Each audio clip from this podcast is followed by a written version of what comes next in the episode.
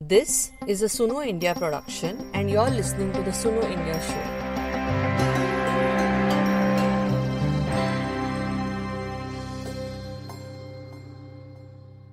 It started with the Prime Minister's speech. He was inaugurating Bundelkhand Expressway in Jalaun district of Uttar Pradesh. मुफ्त की रेवड़ी बांटकर vote बटोरने का culture लाने की भरसक कोशिश हो रही है रेवड़ी कल्चर वाले कभी आपके लिए नए एक्सप्रेसवे नहीं बनाएँगे नए एयरपोर्ट या डिफेंस कॉरिडोर नहीं बनवाएँगे। फॉर दोस्त who do not understand what revdi means is just a sweet made with jaggery and sesame like a chikki if you please Opposition parties, of course, did not keep quiet after this speech. The first to react was Delhi Prime Minister Arvind Kejriwal. क्या मैं ये free की रेवड़ियाँ बांट रहा हूँ? आज दिल्ली के एक एक परिवार को हम फ्री बिजली दे रहे हैं। 200 यूनिट बिजली फ्री दे रहे हैं गरीब जनता को अगर मैंने 200 यूनिट 300 यूनिट बिजली फ्री दे दी तो तुम्हें बड़ी तकलीफ़ होती है। Then Tamil Nadu finance minister P Thiagarajan became an internet sensation for a bit either you must have to say say Or you must have some special expertise. You must be a double PhD in economics. You must have some Nobel Prize. You must have something that tells us that you know better than us.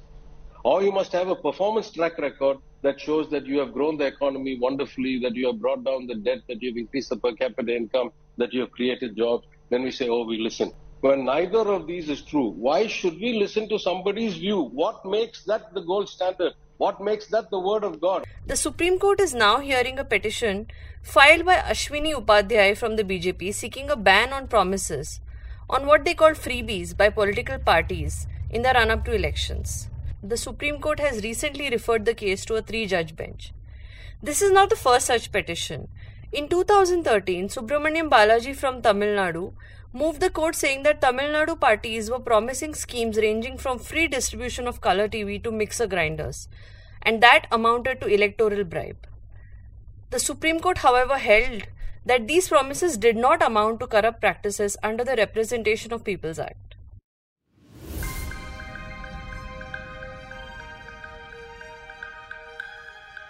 Hi, I'm Menaka Rao, the host of this episode of the Suno India show. My colleague Suryatapa Mukherjee interviewed Dipa Sinha, who teaches economics at Ambedkar University, Delhi. Dipa is actively involved in Right to Food campaign and has worked with the Center for Equity Studies and Public Health Research Network. She regularly writes on issues related to social justice. Over to Suryatapa. There is an ongoing debate about freebies in the country, as you know. Uh, can you tell us how do we differentiate between freebies and welfare measures?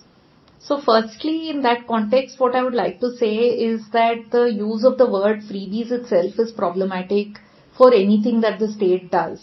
Uh, because freebies is a derogatory term as if some, uh, something that should not be given or as if it's a charity that's being done.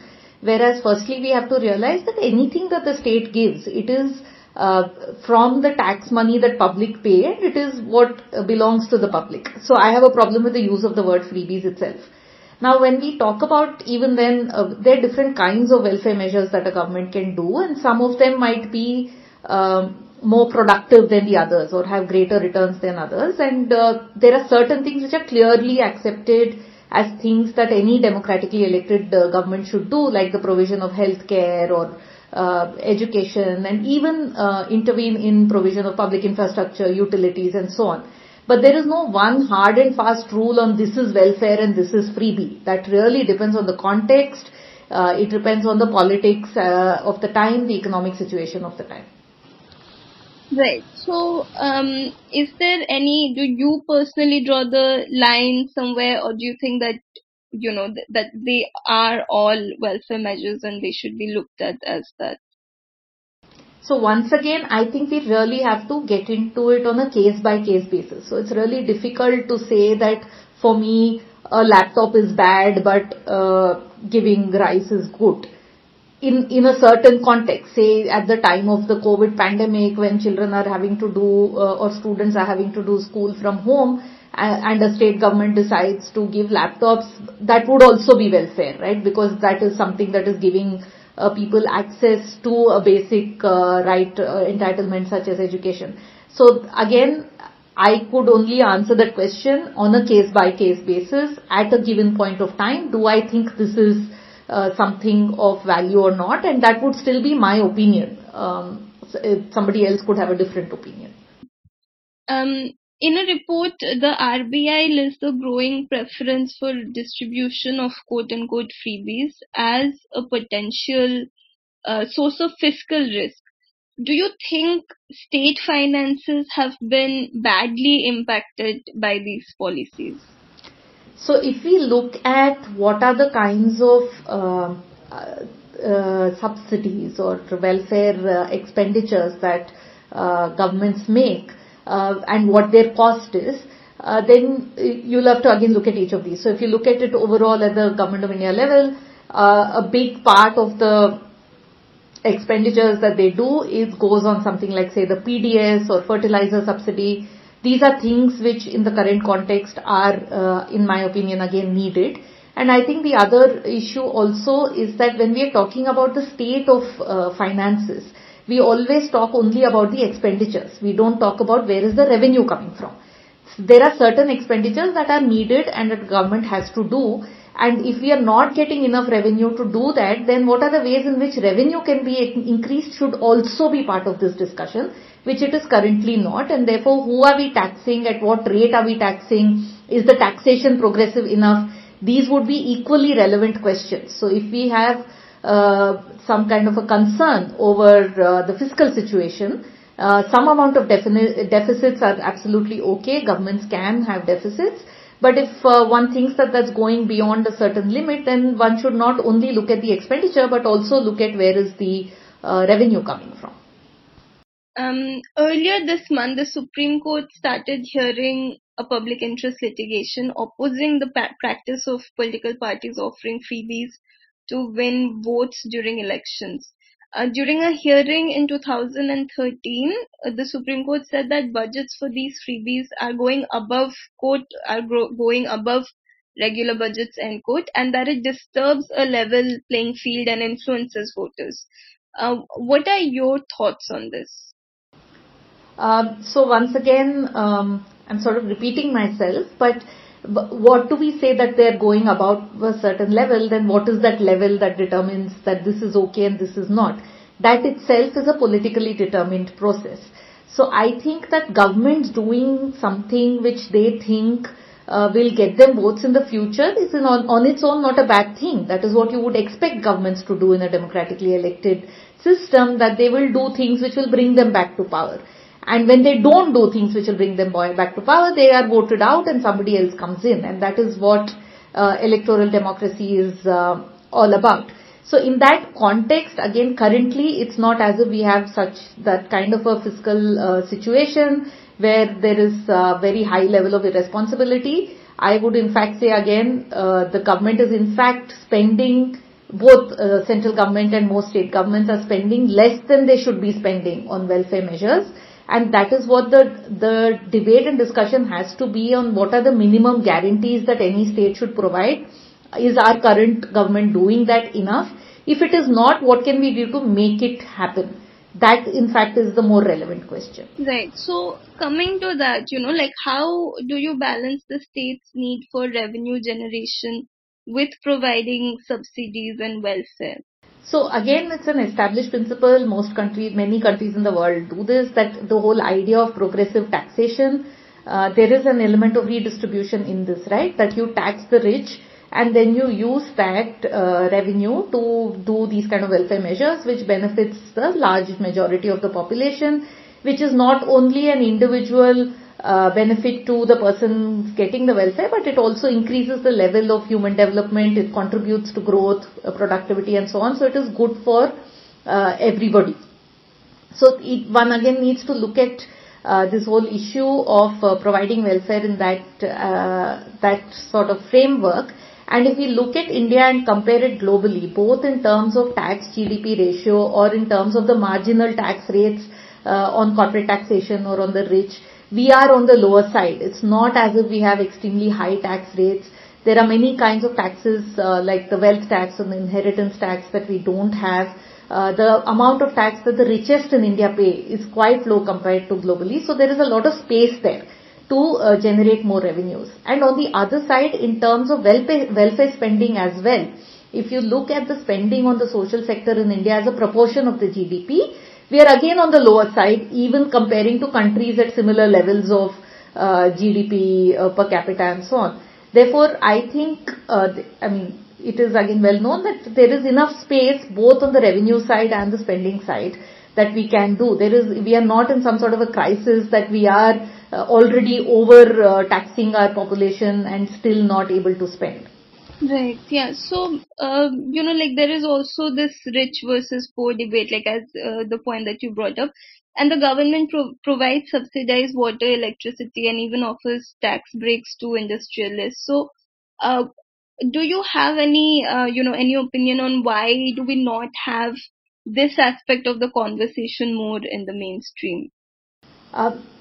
Absolutely right. And like I've been saying, I think we need to have more conversation on this. Why we don't have it is clearly to do with the political economy of the situation.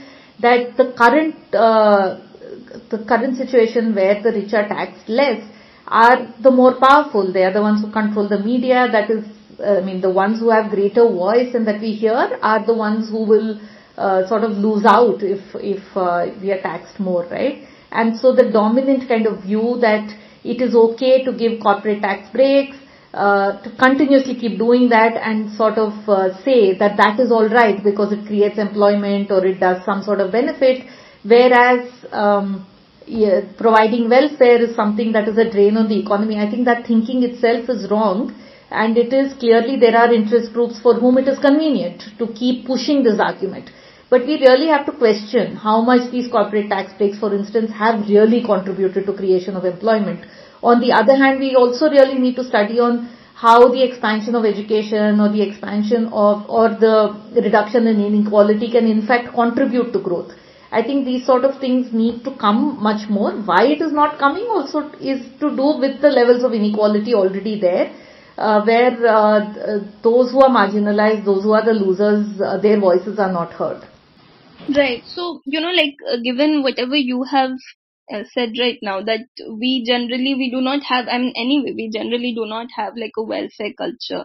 Uh, like that there exists in some European countries where you have more of like social backups for people, social um, welfare happening for people, and yet like if you uh, you know right now if you turn on TV or like if you listen to this debate, it seems like we have so much, right? Like so much uh, freebies are being given, and even like things like electricity and water um, are being considered within that. So, and and and at the same time, it's sort of been been seen as sort of like um, like bribes for votes. Um, so how like this whole conversation, like why do you think people in general have this mindset that oh there there is a freebie culture and that it's not uh, good for us? So I would link that to the levels of inequality in our society and that this is really an elite kind of view that the idea that the poor are not productive, that for whom these sort of subsidies are being given uh, are not really contributing to society and therefore it is freebie and it is a waste comes out of this elitism which comes out of the kind of inequality that we have. Whereas if you actually go into looking at who contributes to the economy, uh, and who, you know, even this fact that people arguing that, oh, we pay taxes and then it is used uh, on these kind of wasteful expenditures have to realize that everybody pays taxes. The ratio uh, in India is such that indirect taxes are a higher proportion. And so as a proportion of income, we don't have a very progressive taxation system currently because our indirect taxes are high. Uh, even post GST, you have everything coming under the tax net. So I think it comes back to that point of inequality that I'm trying to make, that it's a very elite uh, is argument where people who are, and in fact those who are making these arguments are getting a lot of benefits from the state. I mean, many of us have had the benefit of say subsidized uh, uh, LPG for such a long time, uh, the benefits of uh, public utilities, say let's water connection, electricity connection, it all came to the rich before it came to the poor, right? but not that seems to be somewhere justified in people's minds because they think that they contribute more to the economy than the poor do, and that itself is a wrong understanding. So right now, I mean, we have this debate in terms of that it's development versus such uh, schemes, right? That uh, there is so much money going into these sort of uh, schemes or these sort of policies that there isn't um, much left over for like true true development. Um, so when you sort of you know look at this debate, like how how do you sort of like how would you like reconcile the two? But what is true development and who decides? How is it defined? Is development only an increase? And this is an old de- uh, debate in economics also that, and it has been well established that only economic growth uh, without looking at the distributional aspects, without looking at the aspects of human development is not development. For me, development is where there is, where we are moving to greater equity, where you're ensuring universal access to basic entitlements of food, nutrition, social security, health, education. So if you look at development as that, that is your end goal, then what is the way, best way to reach it? Sometimes the best way to reach it is not to have growth at any cost, but to actually talk about equity, to talk about these welfare schemes, these contribute to development and in fact also contribute to growth. If you have a more healthy population, you have a more educated population, then you have a more productive population which ensures greater future growth. And there is a lot of evidence to show that also, that as nutrition improves, as malnutrition reduces, for example, in, but it's not immediate. That in, in future you see higher rates of growth in GDP. And therefore I think this is, there is no contradiction. For me, this is development. Right. Um, but would you say that there, there are uh, like tiers to this, that there are tiers to uh, development in this sense? Like for example, the uh, Prime Minister on uh, you know January 1st announced 6,000 rupees to farmers as a fresh installment under the PM Kisan Samman Nidhi program. Um, so you know sometimes these sort of direct cash transfers, even the West Bengal government has certain like um, you know money that it basically gives to girls for co- completing a certain level of education or like for girls and women who for women who are uh, getting married uh, offer gives bicycles uh, to students going to schools. So like how, uh, do you see sort of like levels um, to these measures and that some levels uh, should be like aspired to more than others? So yeah firstly to answer your question yes in certain things i think it is better uh, for the government to provide uh, the infrastructure and services rather than do cash transfers. For example, in agriculture, I think there is a huge requirement to improve, say, irrigation facilities, uh, to spend more on research and development in agriculture, to spend more on extension services, uh, rather than giving a cash transfer to farmers, which is does not even amount to very much in terms of the amount of money. In the other example that you gave, uh, bicycles for girl students, I think actually could be a very good scheme because it has been proven that uh, it does encourage uh, girls to go to school, that accessing schools which are far away from the village is a difficult issue. So once again, you have to look at each of these. But overall, broadly, the principle should be, uh, like I said, firstly, that the you what are the main things that you would uh, must uh, ensure as universal benefits: education, health, nutrition, social security and for each of these, the tool through which the government actually ensures this might be different. So if it's education, health, what we probably need is better schools and better hospitals and better health services. But in the case of social security, in the case of old age pensions, in the case of maternity benefits, what we need is a cash transfer. So it could be different things for different groups.